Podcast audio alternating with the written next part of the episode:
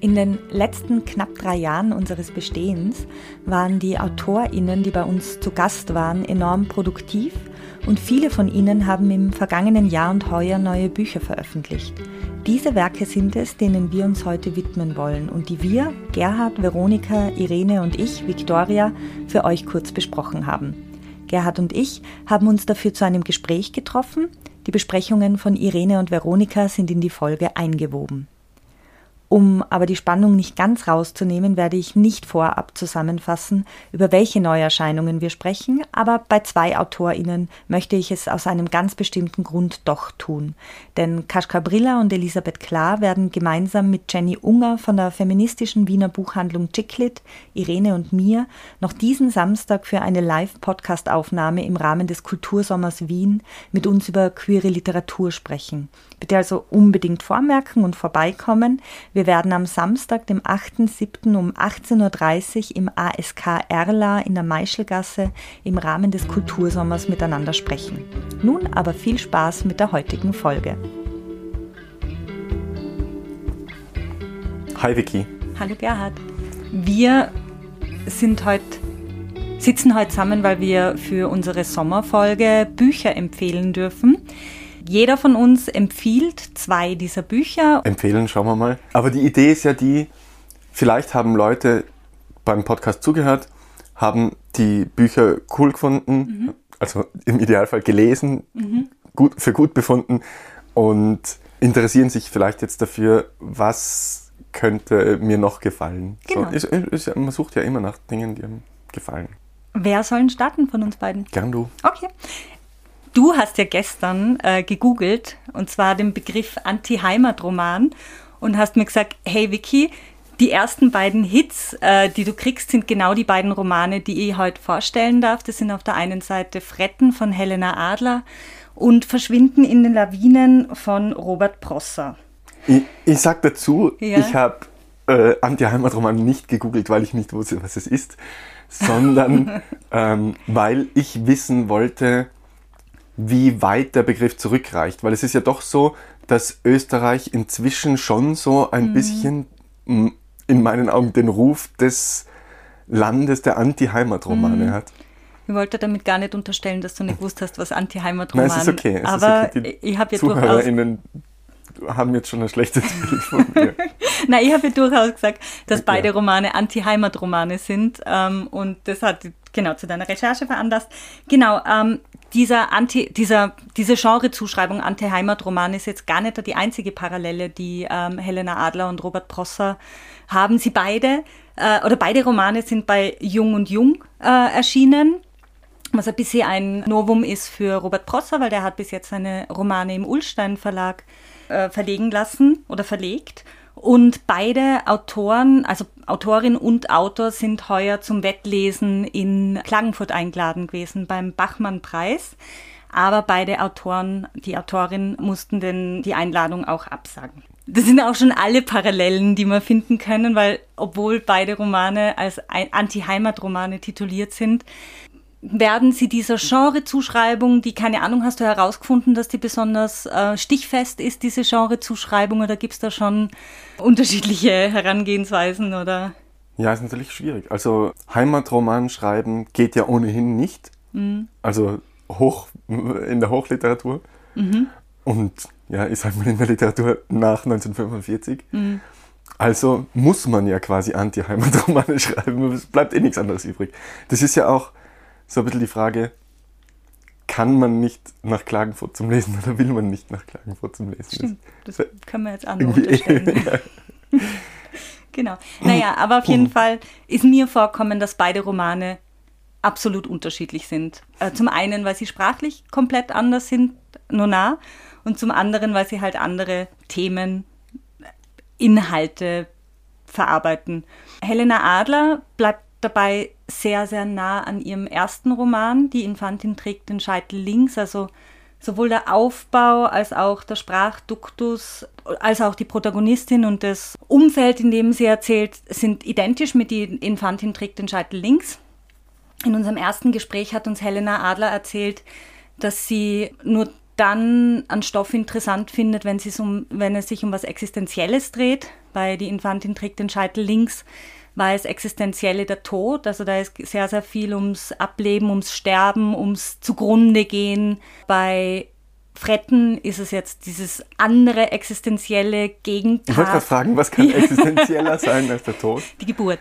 Ah ja. Ja, genau. Und Helena Adler beschreibt mit ihrer Protagonistin jetzt, sie geht weiter von diesem Kindheitserzählung aus Die Infantin trägt den Scheitel links, erzählt sie die Jugend und die, das junge Erwachsensein der Protagonistin, aber erzählt dann eben von der Geburt des Kindes der Infantin. Und das ist halt dieser existenzielle Moment, um den es diesmal geht. Mhm. Für Leute, die die erste Helena Adler Folge verpasst haben, wie, also wenn du sagst, es ist ein identisch oder ein, ein ähnlicher Stil, mhm. formal identisch mit dem ersten, ähm, dann bedeutet es ja in dem Fall was Gutes. Definitiv. Okay. es bedeutet nur Gutes und man fragt sie manchmal, also ich habe mir ganz einfach gefragt, können AutorInnen dort anschließen, wo sie vorher aufgehört haben? Also ist es, also für viele ist es ja so ein bisschen ein Legitimationsdruck. Sie müssen jetzt rausgehen mit irgendwas, was komplett anders ist, was sie eben bestätigt in ihrer AutorInnenschaft, dass sie nicht nur das eine mhm. machen, sondern auch das andere können. Bei Helena Adler ist es so, dass es erst der erste Roman sprachlich so gut und so fantastisch war, mhm. dass es einfach nur cool ist, es noch einmal weitergeführt zu sehen. Und zwar in einer Art und Weise, die zwar total ähnlich ist oder genau das ist, was man schon gelesen hat, aber man sich trotzdem die Frage stellt, wie schafft die das überhaupt, auf dem hohen Stil weiterzuarbeiten? Mhm. Also ähm, Fretten ist für mich überhaupt nicht so sehr, also es steht, es steht oben, steht gar nicht oben Roman, würde ja null sagen dazu, dass es ein Roman ist. Für mich ist Fretten ein Langgedicht, weil es ganz einfach Assoziationen, Erlebnisse, Inhalte äh, aneinanderreiht in einer sehr, ah, drinnen steht Roman, es steht nicht auf dem Cover oben, aber drinnen ist es als Roman tituliert. Langgedicht wäre für mich die treffendere Genrezuschreibung, weil es einfach so melodisch und so rhythmisch ist und Genau, ich, ich, ich habe ja für mich die Bezeichnung Königin der Alliterationen für Helena Adler mhm. erfunden, weil sie ganz einfach wirklich mit Alliterationen arbeitet, sie machen halt einen extrem starken stilistischen Rhythmus aus mhm. in diesem ja, Roman. Ich habe ja nur reingelesen, leider. Ja. Ich habe noch nicht die Zeit gehabt, das ganze Buch zu lesen, aber ich werde es sicher nachholen, weil es richtig einladend geschrieben ist, finde mhm. ich. Sie, sie, dreht auch total gern Redewendungen mhm. und Sprachbilder um. Ja. Genau. Ja also ich habe mich erinnert gefühlt an Elfriede Jelinek. Ja, das machen viele andere auch. Ja. ja. Genau. Was jetzt wirklich nicht das Schlechteste ist. Mhm. Also, äh, genau. Ja. Und ohne dass ich das Gefühl gehabt habe, sie kopiert Jelinek, sondern das hat schon ja. äh, einen eigenen, originellen mhm. Charakter, finde ich. Sie selber hat ja auch schon in der ersten Folge gesagt, dass es aus ihr eine enorme Wut spricht und diese Wut überträgt sie, also diese existenzielle Wut hat sie so gesagt, mhm. haben wir eh schon gehabt, genau, überträgt ja. sie in, in, in diesen Roman, der eigentlich als Langgedicht bezeichnet werden sollte. Und genau. Ja, der wird auch im Klappentext ja schon auf Thomas Bernhard verwiesen. Genau, also da, den dürfen wir nicht auslassen. Genau, wenn man, wenn man schon von mhm. Wut und Literatur spricht, dann. Mhm. Genau, und inwiefern ist es jetzt Anti-Heimat-Roman? Ja, sie verhandelt halt Themen, die typisch österreichisch sind, der Nazi-Großvater, von dem sie eben versucht, sich zu lösen, die patriarchalen Strukturen in ihrer Familie, die grausame Mutter, also ein bisschen, von der sie sich zu lösen versucht, dann die Dorfgesellschaft, die sie halt in, in der Identitätsfindung halt sofort in Schubladen einzuordnen versucht, sie, also die Protagonistin selber schließt sich dann in ihrer Adoleszenzphase halt sehr verbrecherischen Banden an und schmuggelt Drogen äh, mhm. im Dorf auf die unterschiedlichen Feuerwehrfeste und so und wird halt sofort als Flittchen und als Satansbraten und so tituliert und das ist halt alles in einem sehr dörflichen Kontext. Möchtest noch was draus vorlesen? Aus, damit man sich ein Bild äh, von der Sprache Würde machen kann? Oder? Voll gern. Ich werde es wahrscheinlich nicht so gut machen, wie Helena Adler es machen würde. Und ich zitiere wohl eines, oder ich lese jetzt eines der wohl am meisten zitierten Passagen aus dem Roman, weil es also diese Mutterschaft und diesen großen Teil an, an, an existenziellem widerspiegelt, das da drinnen zu finden ist. Ich habe mir ein Mutterkostüm gebaut, genäht und gezimmert, das schläft nie. Es ist ein Kostüm für Übermütter, ein universelles Umstandskleid mit unzähligen Weltraumtaschen darunter, das Platz für Planeten und Plätzchen bietet. Noch als du in meinem Körper heranwuchst und ihn formtest, habe ich die Kleiderkluft gedreht, gedrechselt und geschreinert. Niemand sonst durfte Hand anlegen. Ich allein habe mir das Gewebe auferlegt, ich allein, der Weberknecht deiner Wünsche, Während die anderen Mütter in ihren Gemächern schnarchten, bin ich aus dem Feldbett gekrochen und habe Nadel und Faden bei Nacht und Nebel gezückt, um meine Narbe, um meine Narben in Nähte zu verwandeln. Das Muster nahm ich von der eigenen Buttermodellmutter, dem alten Kerbholzkauz. Sie lag da, blank und mutterlos auf der weichen Matratze wie eine Matrize. Ich walkte und frottierte ihren Leib, dann kochte ich ihr die schweren Knochen aus. Ich zerteilte ihre fürsorglichen Gebeine, die zart wurden wie filigranes Elfenbein und spitz wie Säbelzahn. Mhm. Ich glaube, da hört man ganz gut raus, diese Alliterationen. Die, Auf jeden Fall. Ja.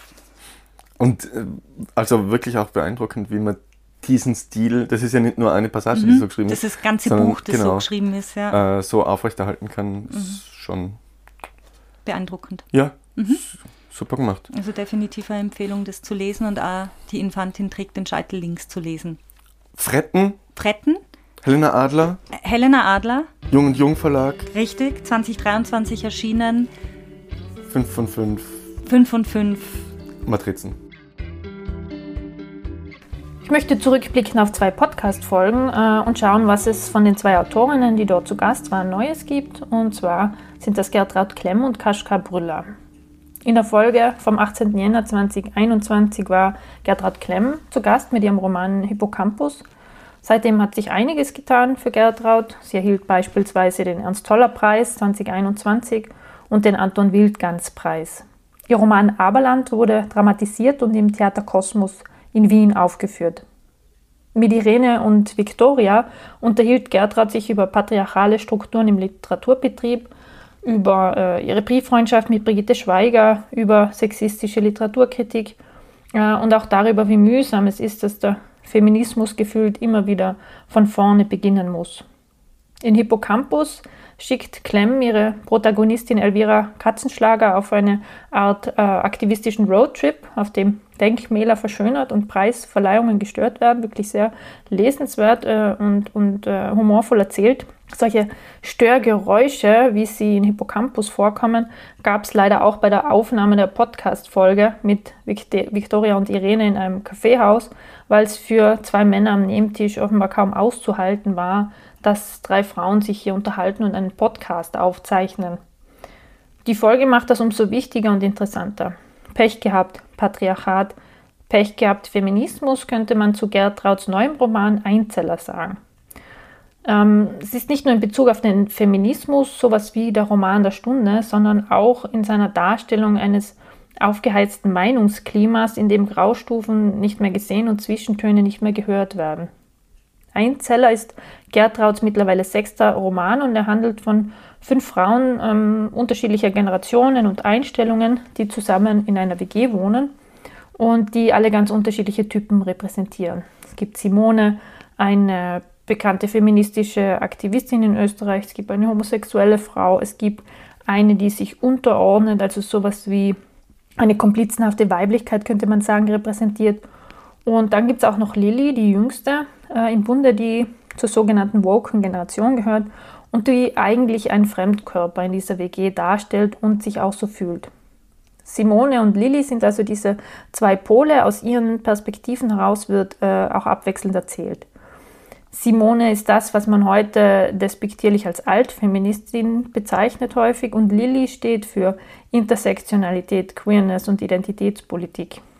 Damit treffen zwei feministische Strömungen aufeinander, die sich, so Clems leider sehr zutreffender Befund, häufig nicht äh, unterstützen und ergänzen, sondern gegenseitig kritisieren oder noch schlimmer bekriegen, anstatt über Differenzen hinwegzusehen und die eigentlichen Gegner gemeinsam ins Visier zu nehmen, während sich das Patriarchat im Hintergrund ins Fäustchen lacht. Jetzt leben sie nicht nur zusammen, sondern sie werden auch Teil einer Reality-Show, in der es um verschiedene WGs geht. Es gibt die Grannies, äh, man kann sich unschwer vorstellen, wer da so lebt. Dann gibt es noch eine queere WG. Ähm, zum Konzept der Show gehört es, dass immer ein Gast dann dorthin kommt, mit dem wird dann gekocht und gegessen und man diskutiert. Und man kann sich vorstellen, dass das nicht ganz friktionsfrei abläuft äh, und auch nicht ablaufen soll.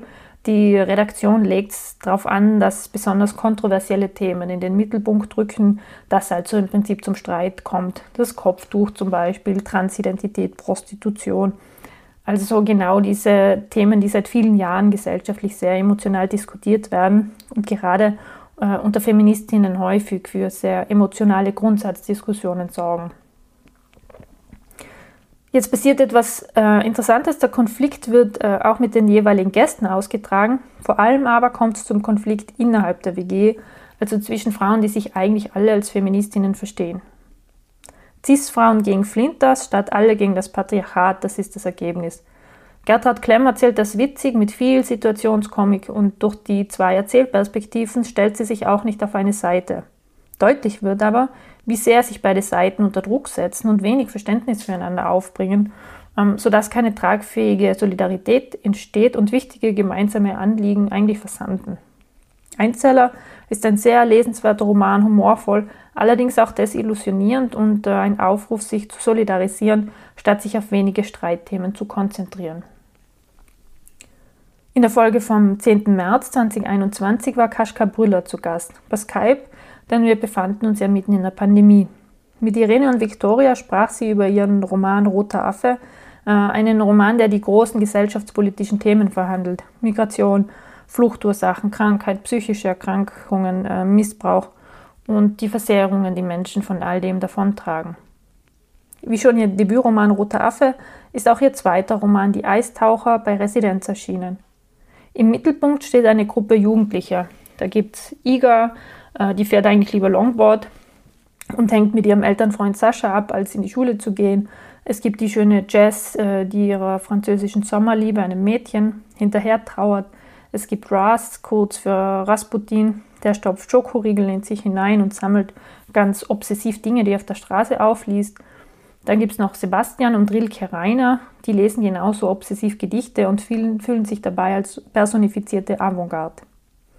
Es ist also so ein Club der Außenseiter, der nach und nach zueinander findet. Ähm, was jetzt klingt wie ein recht harmloser und leichtfüßiger äh, Jugendroman, ist aber was ganz anderes.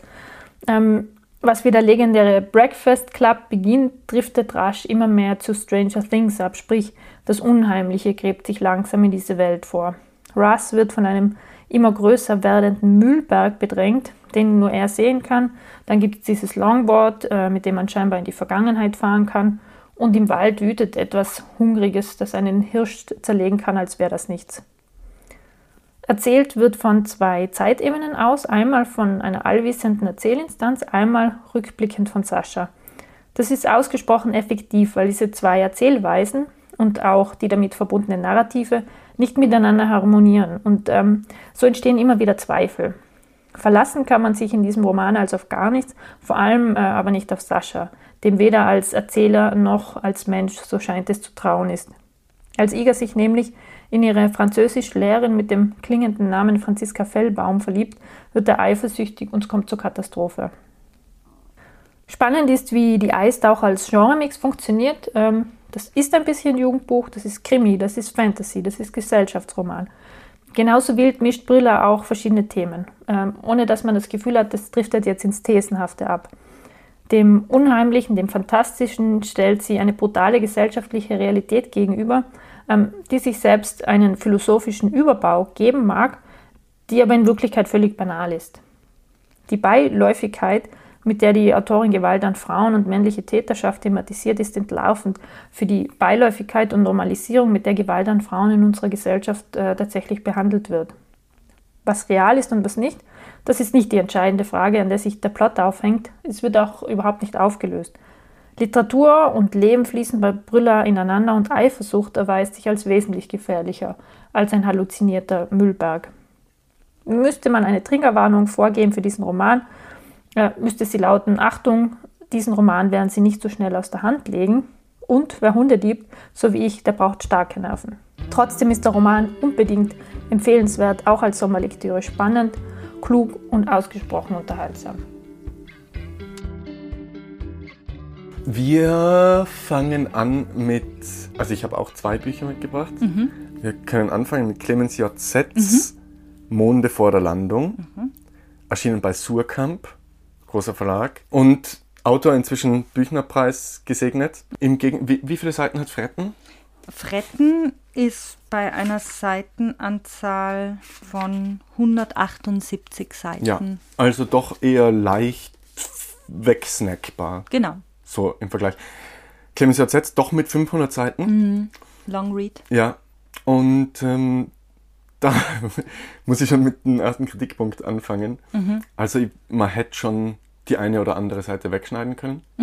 Also es ist, ja, es handelt, hat jeder, der irgendwie von dem Buch gehört hat, auch schon mitbekommen, von Peter Bender, einem, also in den, im, im späten 19. Jahrhundert geboren, im Ersten Weltkrieg teilgenommen, danach kurz im Vorstand des Wormser Arbeiter- und Soldatenrates, wenn der so geheißen hat. Also Sozialist. Äh, vermutlich.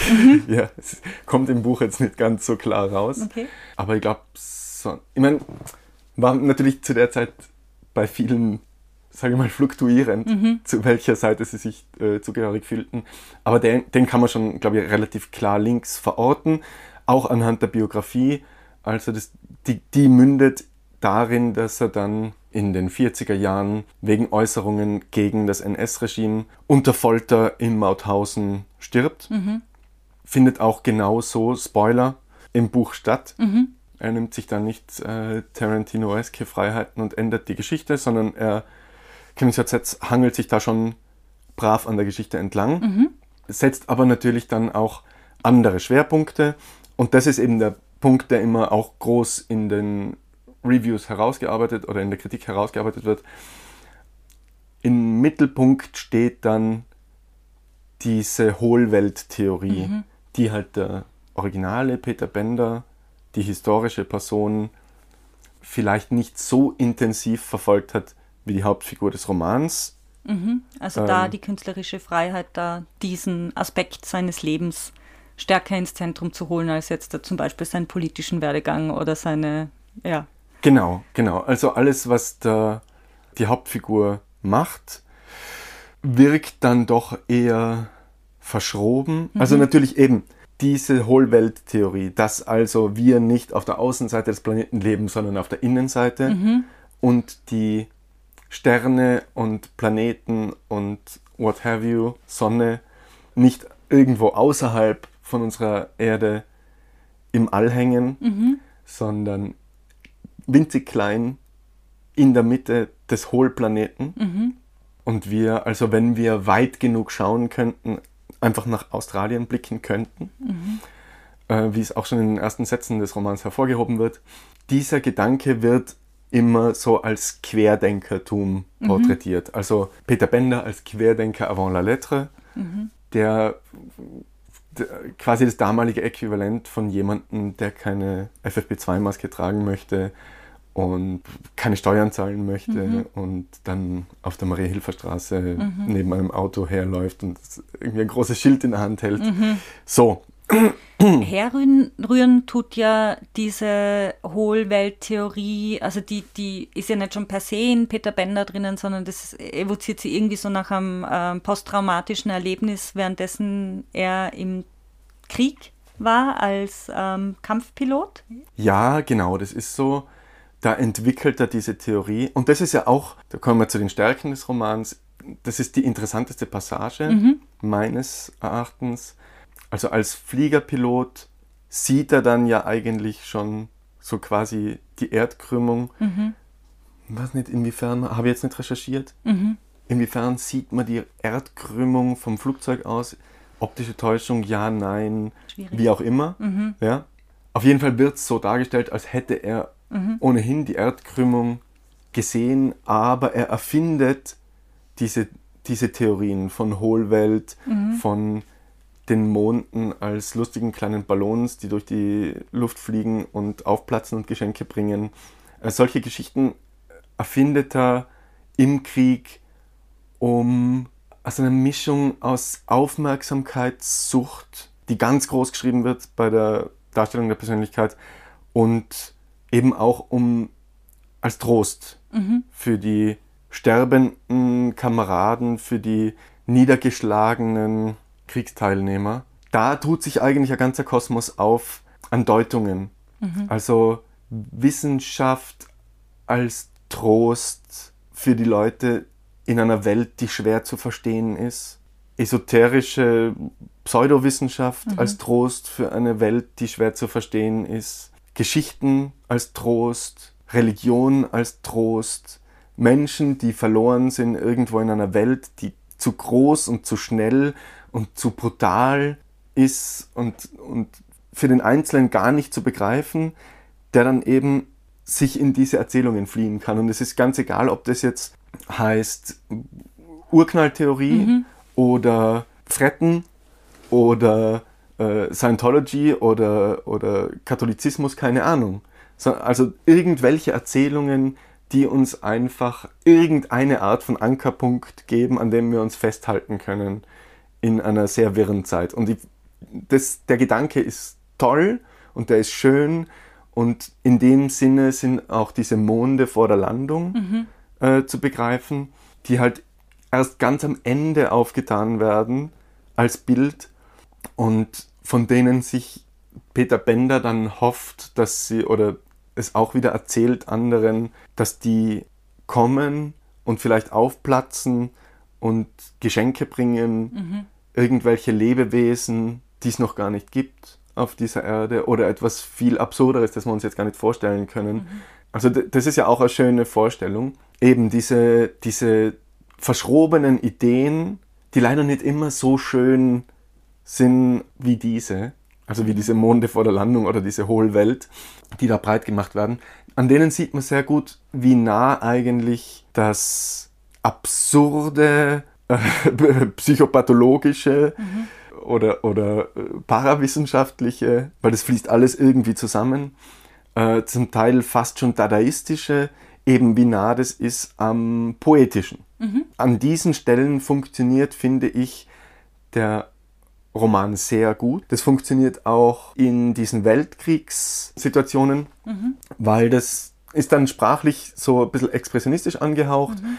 Da werden dann Substantive zu Verben, wie man das kennt aus dem Expressionismus, ist ein Stilmittel, das funktioniert. Gab es schon, ist vielleicht schon ein bisschen abgegriffen, aber das funktioniert. Und da ist es auch wieder dieses Poetische, mhm. das mit dem Psychopathologischen zusammen ineinander greift. Weltkriegserfahrung, Trauma, Verwirrung, Panik und so weiter. Menschen, die dann verdinglicht werden und wie Wäsche über eine Wäscheleine, über mhm. irgendwelchen ähm, Stacheldrahtzäunen hängen. Genau, mhm. Bilder, die man kennt, aber die funktionieren. Und, aber dann gibt es eben auch Bilder, die nicht so gut funktionieren, finde ich.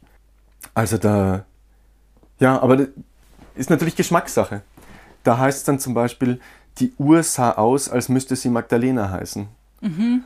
Wird nicht näher begründet mhm. oder erklärt, wie eine Uhr ausschaut, die Magdalena heißen müsste. Ja, bei Sets muss man halt teilweise mit Insidern rechnen, oder? Und in irgendeiner seiner YouTube-Videos, Twitter-Schriften, ja. ähm, vielleicht findet man eine Erklärung, wenn man nur tief genug gräbt. Ich oute mich als Outsider in dem ja. Fall. Oder ein Instrument macht ein Geräusch, als pflückte man Insekten vom Mond. Es kommen überhaupt sehr viele Monde vor. Bienenhaft schwebsam. Ich habe das Wort schwebsam. Mhm. Ich glaube nicht, dass es das gibt. Aber das wird von Sets dann halt einfach verwendet. Dann werden. Aber darüber kann, da, darunter kann man sich jetzt schon was vorstellen. Ja, ja, ja. Aber es gibt, glaube ich, ein Wort für Dinge, die so ausschauen, als würden sie schweben. Mhm. Also es ist halt alles immer sehr ungefiltert. Mhm. Und dann sind auch äh, Vergleiche, die sind so ein bisschen platt. Also zum Beispiel, wenn Bender Raketen liebt, als die gro grotesken, riesenhaften Prothesen für etwas und so weiter, dass sie sich derart derb in die Länge zogen, so grob und albern aufrecht. Mhm. No, Raketen als große Penisse, Bild eher auf der Plattenseite. Dann kommt der ganze Absatz über einen, der Raketenbauer ist und dann die Vorstellung von Peter Bender, wie das so ist, wenn man Raketen in die Erde gibt und dann gießt und dann wächst, wächst der Raketenbaum mhm. und die kann man pflücken. Ja, das mhm. ist halt dann irgendwo eher bei nettes Bild, das hätte man rausstreichen können, mhm. um den Roman weniger aufgeblasen zu machen.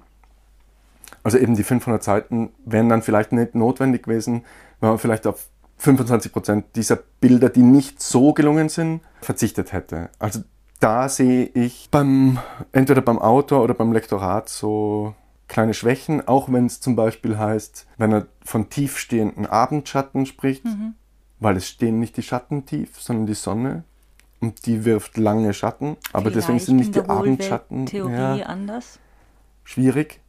Ähm, er verlor sich in inneren Denkschleifen. Mhm. Ich habe noch nie jemanden gesehen, der sich in äußeren Denkschleifen verloren hätte. Also die Sätze sind nicht geschliffen, darauf will ich hinaus. Mhm. Und das ist jetzt, wenn ich bei dem anderen Buch, von dem ich dann noch sprechen werde, das ist nicht so. Mhm. Da, das Problem rührt einerseits davon her, dass, man, dass wir im deutschsprachigen Raum, aber in, in der englischsprachigen Literatur ist es genauso, wir schätzen einfach offenbar Bücher mehr, die 500 Seiten haben. Mhm. Da ist man dann der größere Autor, wenn man ein größeres, schwereres Buch liefert. Und zweitens glaube ich einfach, dass es schwierig auch ist für einen Lektor oder eine Lektorin, auch wenn er beim großen Surkamp Verlag arbeitet, äh, dem Büchnerpreisträger Sätze rauszustreichen. Mhm. Und da werden dann auch Dinge mehrfach wiederholt und wiederholt und immer wieder die gleichen Bilder aufgetan, wie zum Beispiel seine Quadrattheorie der Ehe, dass jedes Paar ein zweites Paar bräuchte, also zwei Männer und zwei Frauen, ähm, um vollständig zu sein. Mhm. Diese Theorie wird sehr oft erklärt im mhm. Roman, mhm. wo man doch annehmen könnte, dass es der Leser oder die Leserin beim ersten Mal auch schon verinnerlicht. Und dazu kommt halt, dass diese Beziehungen dann auch ausgiebig auf, ausgelebt werden im Roman. Also die Liebschaften der Hauptfigur aus irgendeinem Grund sehr genau erzählt werden, mhm. äh, bis hin zu Sexualpraktiken hin. Ich habe jetzt die Funktion dieser Passagen nicht ganz gefunden im Roman, hätte auf die eine oder andere Information verzichten können. Das wirkt dann zart pornografisch, mhm. vielleicht nur zu spießig von meiner Seite, aber ich habe jetzt, also ich habe nicht verstanden, warum wir das brauchen in dem Text. Mhm. Formal? Sehr, sehr Free Flow. Mhm. Also äh, besser äh, zu viel experimentiert als zu langweilig runtergeschrieben. Also wir sind ja im Alltag mit genug langweiligen Texten konfrontiert, von Bedienungs Bedienungsanleitungen bis hin zu ähm, Verkehrsschildern, I don't know. Mhm. Ist immer spannender, wenn jemand was probiert mit der Sprache, aber das ist halt sehr überbordend und funktioniert halt nur, sagen wir, zu 50 Prozent. Mhm. Das, was an der einen Stelle zu viel erzählt ist, mhm. wird dann am Schluss vielleicht ein bisschen knapp. Peter Bender, wie schon erwähnt, er und seine Frau sterben beide im KZ. Wenn man jetzt einen Schritt rausgeht und sich selber dieses Leben vorstellt von einem wissenschaftlich nicht hundertprozentig astreinen Menschen, der im Krieg war, der im Arbeiter- und Soldatenrat war, der im Gefängnis war, der in der psychiatrischen Heilanstalt war, mhm. der verfolgt und transaliert wurde von den Nazis, der jüdische Frau gehabt hat, der einer anderen Frau geholfen hat, also mindestens einer Person geholfen hat, das Land zu verlassen, der gegen, die, gegen das NS-Regime sich geäußert hat und deshalb unter Folter gestorben ist, dann hat man ein anderes Bild als die, das, was man im Roman vermittelt kriegt. Im Roman kriegt man das Bild vermittelt von einem Menschen, der absurde Gedanken hat, ausschließlich von sich selbst eingenommen ist, schwach ist, feig ist, der sexuell deviant ist, äh, vorzeitig ejakuliert, an posttraumatischem Stresssyndrom äh, leidet, epileptische Anfälle hat, also der in jeder Hinsicht als nicht einem funktionierenden, heteronormativen Männerbild entspricht. Er ist ein Versager mhm. und er ist ein Idiot. Da, da wo es dann interessant würde, wo man diesen Menschen sehen, wie er in, sehen könnte, wie er in Konflikt mit einem, mit einem viel schlimmeren System gerät, mit, mit Menschen, die viel gefährlicher sind als er, weil er ja eigentlich harmlos ist. Mhm. Da wird dann das Erzählen knapp und schnell abgearbeitet. Man kriegt dann seine Folter und seinen Tod auch irgendwie nur in Nebensätzen mit. Mhm. So wie man auch seine Arbeit im diesen einen Tag mhm. als Vorsitzender des Arbeiter- und Soldatenrats nur sehr knapp mitkriegt. Da ja, habe ich das Gefühl, dass vielleicht eben Respekt ist keine literarische Kategorie, dass es vielleicht der realen. Ich persönlich hatte irgendwo Mitleid mit Peter Bender und wollte ihn in Schutz nehmen gegen den Autor Clemens J. Setz. äh, wenn das das Ziel des Autors war, dann hat er ganze Arbeit geleistet. Ähm, Dafür kennen wahrscheinlich zu wenige Leute die Geschichte von Peter Bender. Ja, oder? ich kenne sie ja auch ja, nur von, ja. von Clemens J. Setz. Also irgendwas hat er schon geschafft, ja. weil er mir die Figur so nahe gebracht hat. Aber ich musste an Charlie Kaufman, mhm. Arnkind denken, wo der Protagonist irgendwann beginnt, sich vor dem Auto zu verstecken, mhm. damit er nicht ständig von ihm transaliert wird. Mhm. Und das hätte ich Peter Bender gewünscht. So, das waren meine drei von fünf Monaten.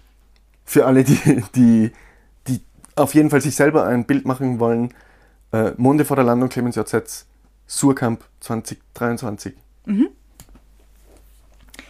Weg von den Monden, hin zu den Lawinen. Ich erzähle jetzt ganz einfach ein bisschen was über Robert Prossers, auch 2023 erschienenen Roman Verschwinden in Lawinen. Wie ich es eh vorher schon gesagt habe, ist der Roman bei Jung und Jung erschienen. Prosser hat bis jetzt bei Ulstein verlegt. Wir haben in, eh im Podcast schon mit Robert Prosser gesprochen. Es war eine der ersten Folgen, die wir überhaupt gehabt haben. Damals ging es um seinen Roman Phantome, die er im ehemaligen Jugoslawien äh, angesiedelt hat und damit der Problematik des ehemaligen Jugoslawien. Der zweite Roman, Gemma Habibi, war dann sein Box, äh, Boxroman. Beide Romane haben sehr, sehr stark davon gelebt, dass der Rhythmus und der Aufbau und die Wortkraft sehr, sehr stark von dieser, vom Wort, Wortartisten Robert Prosser geprägt waren. Also nur wenn man ihn performen gehört hat, Robert Prosser, sondern auch wenn man es, wenn man die Romane gelesen hat, hat man ganz einfach einen, einen, einen starken Hang hin zur Metrik, hin zum Rhythmus, hin zum stark durchstrukturierten erzählerischen Ton gehabt. Mhm. Und das war jetzt bei Verschwinden in Lawinen gar nicht so sehr der Fall. Also das hat mir ein bisschen verwundert. Vielleicht muss man Robert Prosser performen hören und man ist vielleicht gar nicht selber in der Lage dazu, diese performativen Akt. Aber mir ist vollkommen nahe, es ist es anders. eh automatisch so im Kopf. Also ich finde, man, genau. man schlägt auf und die R rollt man automatisch okay. im, im, Kopf. Ja, ja, aber ist dir ja. vorkommen, dass, dass, dass die Performance in dem, also mir ist vorkommen, ja. dass er relativ geradlinig erzählt und weniger... Ja, es verliert sich so wahrscheinlich so ein bisschen im, im Laufe des ja, Weiterlesens. Oder man, man nimmt es halt nur so wahr, weil man Robert Prosser performen hört und kennt. Verschwinden in der Lawinen erzählt die Geschichte Xavas, der in einem Tiroler Dorf lebt und dort als ganz klassisch als Kochgehilfe arbeitet, sich nebenher so ein bisschen sein Leben mit klingt so normal, als würde es jeder in Tirol machen, aber mit so Skilehrer. Schwarzschlachten so. und Skilehrern verdingt, genau. Na genau, ähm, Tiere schlachten und Skilehrer und Koch und Drogen nehmen, das sind so die klassischen Na, Xaver. klassische, klassische Tiroler Jugend. Halt. Ja, genau. Ja. Anders als in allen anderen Romanen bedient sie halt Prosser nicht so sehr an ähm, subkulturellen Phänomenen wie eben dem Boxen oder dem Sprayen seiner vorhergegangenen Romane, sondern es ist halt wirklich eine Abhandlung mit der Heimat.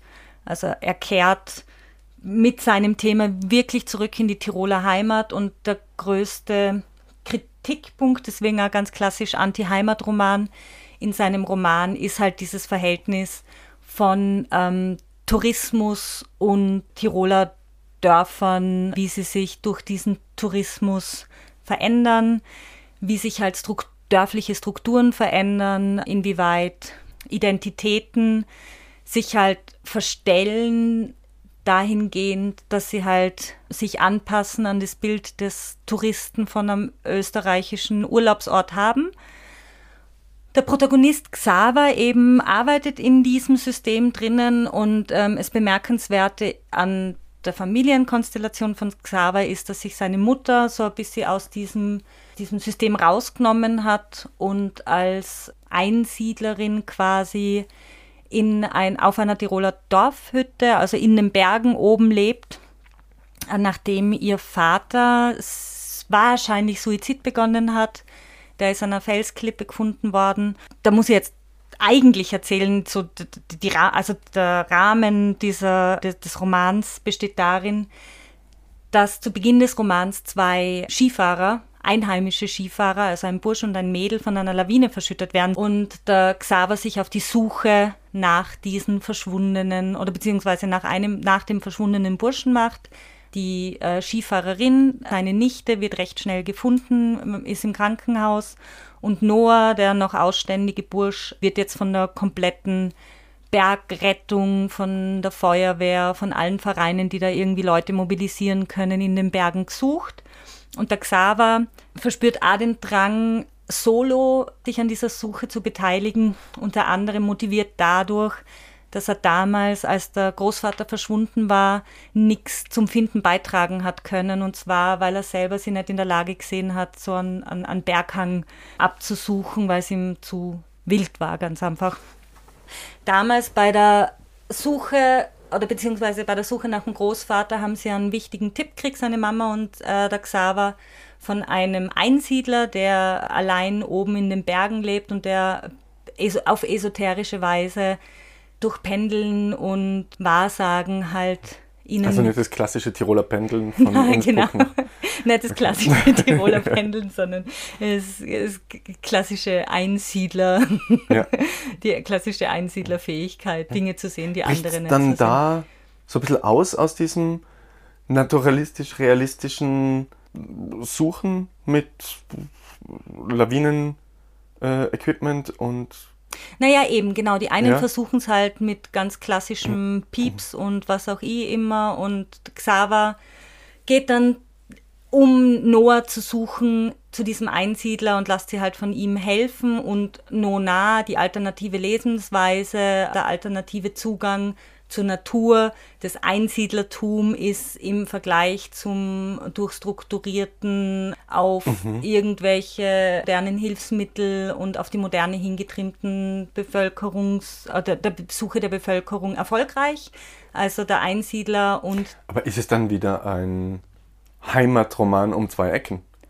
Weil ja doch dann irgendwo das ursprüngliche. Eben mir kommt auch vor, dass da ganz, ganz stark stilisiert wird, was eigentlich auch der Kritikpunkt an der, äh, am Tourismus ist. Also das, was, also es gibt dieses ursprüngliche Wilde mhm. und Traditionelle noch, aber das ist so sehr überformt von der Moderne, dass es das im Dorf gar nicht mehr gibt, sondern nur mehr dort oben, wo wirklich nur alles wild und frei und äh, urwüchsig ist. Mhm. Also stimmt, ein verdeckter Heimatroman vielleicht. Ja, wir wollen ja dann jetzt auch nicht komplett vorwegnehmen, wie, der, wie das Ende ist. Du sagst, formal ist es zahmer als, mhm. die, als die vorigen? Genau, formal ist es zahmer, erzählt sie sehr geradlinig voran, hat jetzt auch keine, also weder inhaltliche noch stilistische Ecken und Kanten, wird teilweise sogar ja ein bisschen beliebig erzählt, also es ist sehr glatt mhm. und an und Also vielleicht auch Robert Prosser für ein breiteres Publikum. Kann ich mir vorstellen, dass das vielleicht der Gedanke dahinter war. Also mhm. ganz einfach. Oder der Versuch, ich meine, wir haben es vorher bei Helena Adlerkappe, hat zweimal sehr erfolgreich aus dieser Subkultur, dieses rhythmische mhm, Erzählen, mhm. dieses Word-Artistische, das ja auch aus dem Poetry Slam sich so ein bisschen nähert. Mhm. Vielleicht der Versuch, es anders mhm, zu machen, mhm. an anderen auszubrechen. auszubrechen, einen anderen Stil für sich zu finden. Genau, diesen anderen Stil zieht er durch. Es fühlt sich ein bisschen, es liest sich ein bisschen zahmer, wie du gesagt hast. Und ja, drei von fünf Lawinen, würde ich sagen. Pieps. Ja. Wer in meine Empfehlungen den Titel tragen würde, dann wohl Sophie Reyers unheimliches Gespür für Stoffe. Die Wiener Autorin schreibt und publiziert so unglaublich viel, dass ihre Bücher kaum einmal die Aufmerksamkeit bekommen, die sie verdient hätten. Wolfgang Paterno hat 2021 für seine Rezension des historischen Romans 1431 mal nachgezählt. Mit 19, schreibt er, hat Sophie ihr erstes Buch veröffentlicht. 17 Jahre später lag mit 1431 sage und schreibe ihr 70. vor. Wie viele es jetzt, zwei Jahre später sind, ich weiß es nicht und habe auch nicht nachgezählt, denn ich hatte Besseres zu tun. Ich durfte Sophies neuen Roman vorab lesen. Vorab, das heißt, ich kann euch das Buch nicht als Sommerlektüre empfehlen, ganz sicher aber für den Herbst. Merlins Tochter erscheint im Oktober in der Edition Kuiper. Sophie hat nicht nur bei der Wahl ihres Stoffes wieder großes Gespür bewiesen, sondern erzählt auch wieder mit unglaublichem Drive, wie schon in den beiden Romanen Das stumme Tal und Zwei Königskinder, über die Vicky und ich mit ihr in unserer Juni-Folge 2020 gesprochen haben. Manche Themen und Motive aus den beiden genannten Büchern finden sich auch im neuen. Wieder beruht die Geschichte auf einer wahren Begebenheit, wie in das stumme Tal. Wieder ist die Protagonistin Überlebende eines Verbrechens, wieder geht es um religiösen Wahn und auch Feuer und Wasser spielen eine Rolle. Dabei ist Merlins Tochter aber keine Wiederholung, ganz im Gegenteil. Mm, ich kann ganz kurz umreißen, worum es geht. Äh, Johanna, die durch ein traumatisches Erlebnis erblindete Protagonistin, nähert sich mit einem Therapeuten namens Dr. Messer schrittweise ihrer Vergangenheit an und lernt dabei, sich selbst und ihrer Erinnerung wieder zu trauen. Für kurze Zeit sieht sie dann auch wieder, aber was sie sieht und woran sie sich erinnert, ist zu schrecklich und ihre Heilung daher nur von kurzer Dauer. Johanna entscheidet sich, nach innen zu reisen. Sie entflieht lesend, also in Blindenschrift gedruckte Bücher lesend in ihre inneren Welten, spielt Klavier und so wird in ihrem Dunkel sozusagen wieder alles klar. Merlins Tochter ist auch ein Text über die Kraft der Imagination, über lebensrettende Bilder im Kopf. Denn Johanna, die auf dem abgelegenen Hof ihres Vaters jahrelang festgehalten wurde, die von ihm vergewaltigt und misshandelt wurde, ließ in ihrer Fantasie eine Großmutter entstehen und hält sich an den Bildern dieser liebevollen, weisen und auch gottesgläubigen Frau fest.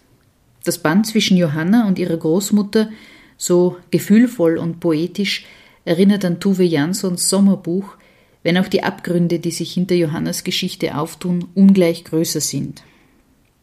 Denn äh, Sophie hat sich in dem Roman mit den Ereignissen von Ruinerwold auseinandergesetzt, Ihr erinnert euch vielleicht an die Nachrichten aus dem niederländischen Dorf, dessen Namen ich fast sicher falsch ausgesprochen habe. Ähm, genau, erinnert euch vielleicht äh, an die Nachrichten, die 2019 bekannt äh, wurden.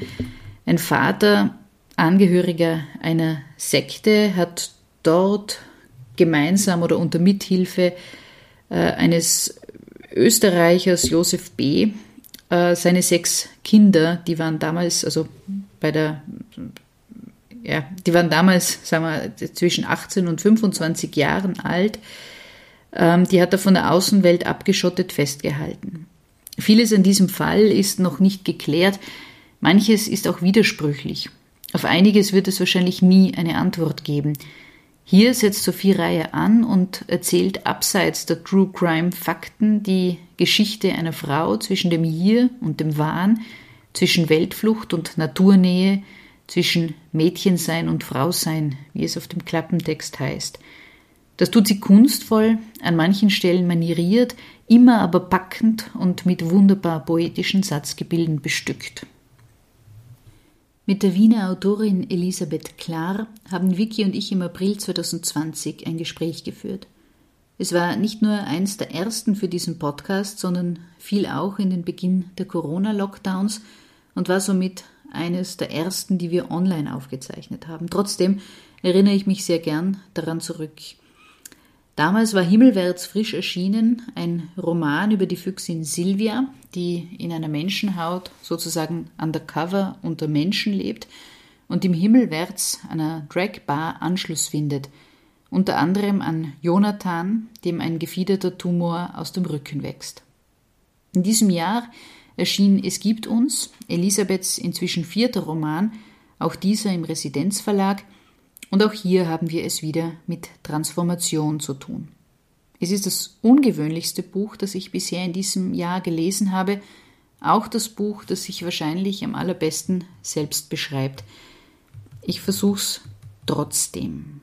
Der Roman spielt in einer postapokalyptischen Zukunft in der Stadt Anemos. Übrig geblieben sind Mischwesen, die aus Blüten, Haut, Fell, Schuppen und Haaren bestehen und in Blütenkostümen stecken.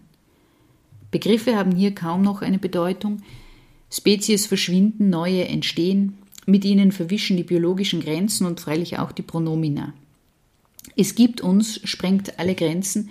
Es gibt, wie in Shakespeares A Midsummer Night's Dream, an das es sehr viele Referenzen gibt, sozusagen ein Stück im Stück.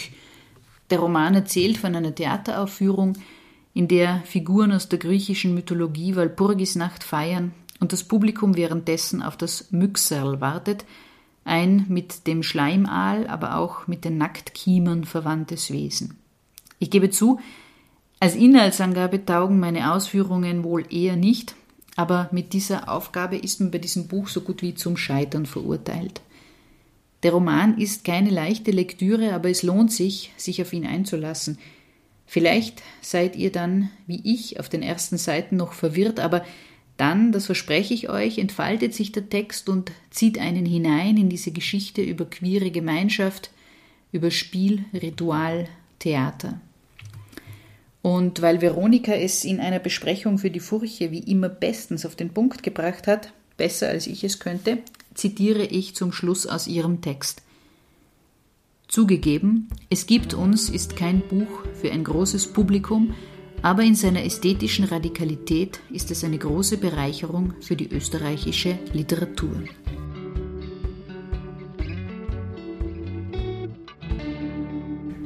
Okay, dann wären wir schon bei unserem letzten vorzustellenden Buch. Und zwar Chawupki mhm. Von Anna Albinus, erschienen im Verlag Fototapeta mhm. 2023. Unlängst nämlich. Und wie schon angedeutet, in vielen Dingen das Gegenteil von Monde vor der Landung. Stilistisch, wenn wir wieder so einsteigen, sehr nah am vorigen Text. Mhm. Weil Roman weiß ja keiner. Nein. Revolver Christi, genau. genau. Also eine sehr mit, man merkt schon, jetzt, ich kriege die Podcast-Stimme, mhm. die klassische, weil der Roman, Roman äh, ist es ein Text. Roman? Man weiß es nicht. Es ist ein Buch und es ist sehr sanft, sehr feingliedrig in der Erzählweise wieder, sehr ruhig und unaufgeregt und sehr poliert. Also eher feingliedrig, elegant erzählt. Da gibt es keine großen Alliterationen mhm. und auch keine wilden Metaphern, mhm. sondern einfach nur an einen angenehmen Flow. Der ist vielleicht manchmal unterbrochen von direkter Rede, die sich nicht hundertprozentig einfügt. Das als kleiner Kritikpunkt vielleicht, aber insgesamt ist es sehr, sehr angenehm zu lesen. Und ich glaube, dass es halt auch der Autorin sehr wichtig ist, dass der, dass der Klang und das Gesamtbild dieser Sprache stimmt und dass es deshalb auch ein 100-Seiten-Roman ist und kein 500-Seiten-Roman mhm. oder 100-Seiten-Text, weil ich das Gefühl habe, dass sie schon an jedem Satz sehr lang schleift, damit der so poliert und rund daherkommt dann. Mhm. Ähm, inhaltlich geht es um eine Schlafwagenbegleiterin, im Zug auf der Strecke von Wien nach Berlin. Mhm. Und die, kein großer Spoiler, weil es passiert ganz am Anfang des, Roman, äh, des Texts, Ähm, Es ist, eine, es ist eine Erzählung. der also Erzählung, mhm. danke. Ganz am Anfang der Erzählung, in einem Wagen ist eine Frau, die Leute im Nebenwagen regen sich auf darüber, dass es da zu laut ist und dass, es, dass diese Frau da drin stöhnt. Und die hat sich da irgendwie eingebunkert in diesem Wagen, in diesem Schlafwagen, um eine Abtreibung an sich auszu, ab, durchzuführen. Und das sind eben diese inhaltlichen Spitzen, die da daherkommen, die eben wie beim Revolver Christi einen plötzlich mit Themen konfrontieren, mit denen man eingelullt von, dem, von der feinen Prosa vielleicht nicht gerechnet hat. Und es sind durchwegs solche Themen. Es ist ähm, eben Flucht, Verlust, Abtreibung, so harte Themen, Zwangsverheiratung, so. Ich höre jetzt, also möchte auch nicht zu viel verraten. Und das Ganze ist aber unterlegt von der Musik von Chopin, die als Partitur einmal an die Innenseite eines Wagens gekritzelt wird mit roter Farbe, die nicht mehr zu entfernen ist. Nocturne, also ein Nachtstück. Und genauso ist dieser, der, der ganze Text ein Nachtstück, weil er sich hauptsächlich in entweder im Zug selber oder in Erinnerungen in solchen Zügen oder vielleicht auch mal kurz außerhalb abspielt. Und so ist er wirklich auch in der Komposition der Text. Eben er hat diese, diese Ruhe, Ruhe und Feinheit und Stille und Sanftheit von so einem Musikstück. Und er hat auch diese formale Strenge in der Komposition. Er richtet sich quasi nach dem Zugfahrplan aus in der Handlungsabfolge. Und die Erinnerungen sind auch ganz stark an diese Orte und an diese Bewegungen verknüpft. Es geht um, um Fluchtbewegungen, um Reisen, um Fahrten und, und das ist alles schon sehr dicht miteinander verwoben. So, und das Einzige, was ich als Kritik daran vorzubringen habe, ist, dass sich am Ende alles ein bisschen zu schön alles auflöst. Das ist eben vielleicht auch dieser formalen Struktur geschuldet, weil in einem Musikstück ja auch irgendwo alle, alle Teile irgendwo wieder zusammenfinden müssen und aufgelöst werden, damit dann das Stück seinen Heimatton findet und ausklingen kann und nicht einfach ausfadet, wie es ja Revolver Christi in irgendeiner Form getan hat. Da, da war, das war ja eher so ein Fade-out. Und hier haben wir schon eigentlich einen Punkt, an dem das Stück endet und an dem alle äh, an, angespielten Instrumente wieder irgendwie zusammenfinden und gemeinsam ausklingen. Das macht es halt so ein, ein wenig fantastisch. Ja? Weil in der Welt, die wir kennen, in dieser äh, Peter Bender-Welt, so, wo alles so ein bisschen chaotisch und wahnsinnig ist und man manchmal überfordert ist und vielleicht äh, Trost durch Literatur oder, oder Parawissenschaften braucht, da fügt sich nicht alles immer so sauber zusammen. Und da kommen dann nicht plötzlich Passagiere in den Zug, erzählen einem die Lebensgeschichte und auf einmal macht alles andere, was davor passiert ist, auch irgendwie Sinn und findet zusammen. So, Aber dieses Durchkomponieren, also was an Anna Albinus ja voll stark war, habe ich gefunden, dass, dass es eben so stark durchkomponiert ist und dass hier nichts passiert, sondern dass das wirklich so ein, in Revolver Christi zumindest so eine Ostereiersuche war oder alles hat irgendwie miteinander Ja. in Beziehung gestanden. All, Nichts war da ich glaube, das wollte zufällig. in, in dem Text genau nicht. Ah ja, okay. Ja. Also es wird jetzt vielleicht nicht alles ins letzte Detail auserzählt, aber alles, was irgendwo passiert, kreist und eben auch da wieder absolutes Gegenteil von, vom Setzroman, wo, wo ich sage, da passieren Dinge, die haben keinen Anker im roten Faden dieses Textes. Ja. Die passieren irgendwo und sind vielleicht Monde, die außen herum kreisen oder innen drin, wo auch immer, aber haben mit dem Kern des, Texts eigentlich nicht wirklich was mhm. zu tun. Und da ist es doch so, dass alle Themen, die da irgendwie vorkommen, sind miteinander sehr eng verknüpft mhm. über mehrere Linien und ganz am Ende finden sie alle zusammen und werden eigentlich alle aufgelöst. Mhm. Dann voll der schöne Vergleich oder beziehungsweise dieses eigengeschriebene Musikstück, oder? Ja, eben. Also ja. Da sieht man es ja schon, das ist, glaube ich, wirklich als Grundstruktur des Texts. Ich, es ist sicher auch schön, sich das nebenher anzuhören. Mhm. So lange ist der Text ja auch nicht. Das ist, das ist wirklich ein, ein Rhythmus und eine Struktur, die da verfolgt wird, die parallel zu dieser Musik stattfindet, die am Anfang noch als Fragezeichen im Text steht und am Ende dann halt leider nicht mit einem Punkt mhm. endet, sondern mit einem Ausrufezeichen, mhm. wo es halt vielleicht doch ein bisschen plakativ wird. Aber mhm. wirklich, ja, wie du sagst, das ist strukturell wirklich beeindruckend mhm. äh, komponiert und äh, ja, bleibt auf jeden Fall erstens eine Empfehlung für alle, denen der erste Text gefallen hat. Und zweitens bleibt es auch wirklich spannend, wie der nächste ausschauen wird. Mhm. 4,5 von 5 äh, Schallplatten.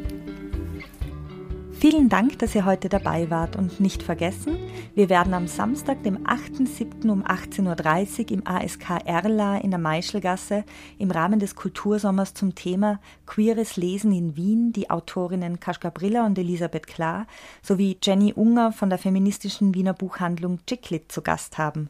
Und wir würden uns natürlich sehr freuen, wenn ihr uns besuchen würdet. Ganz grundsätzlich halten wir euch auch über Facebook, Instagram und Twitter über Neuigkeiten aus dem Podcast informiert. Bis zum nächsten Mal.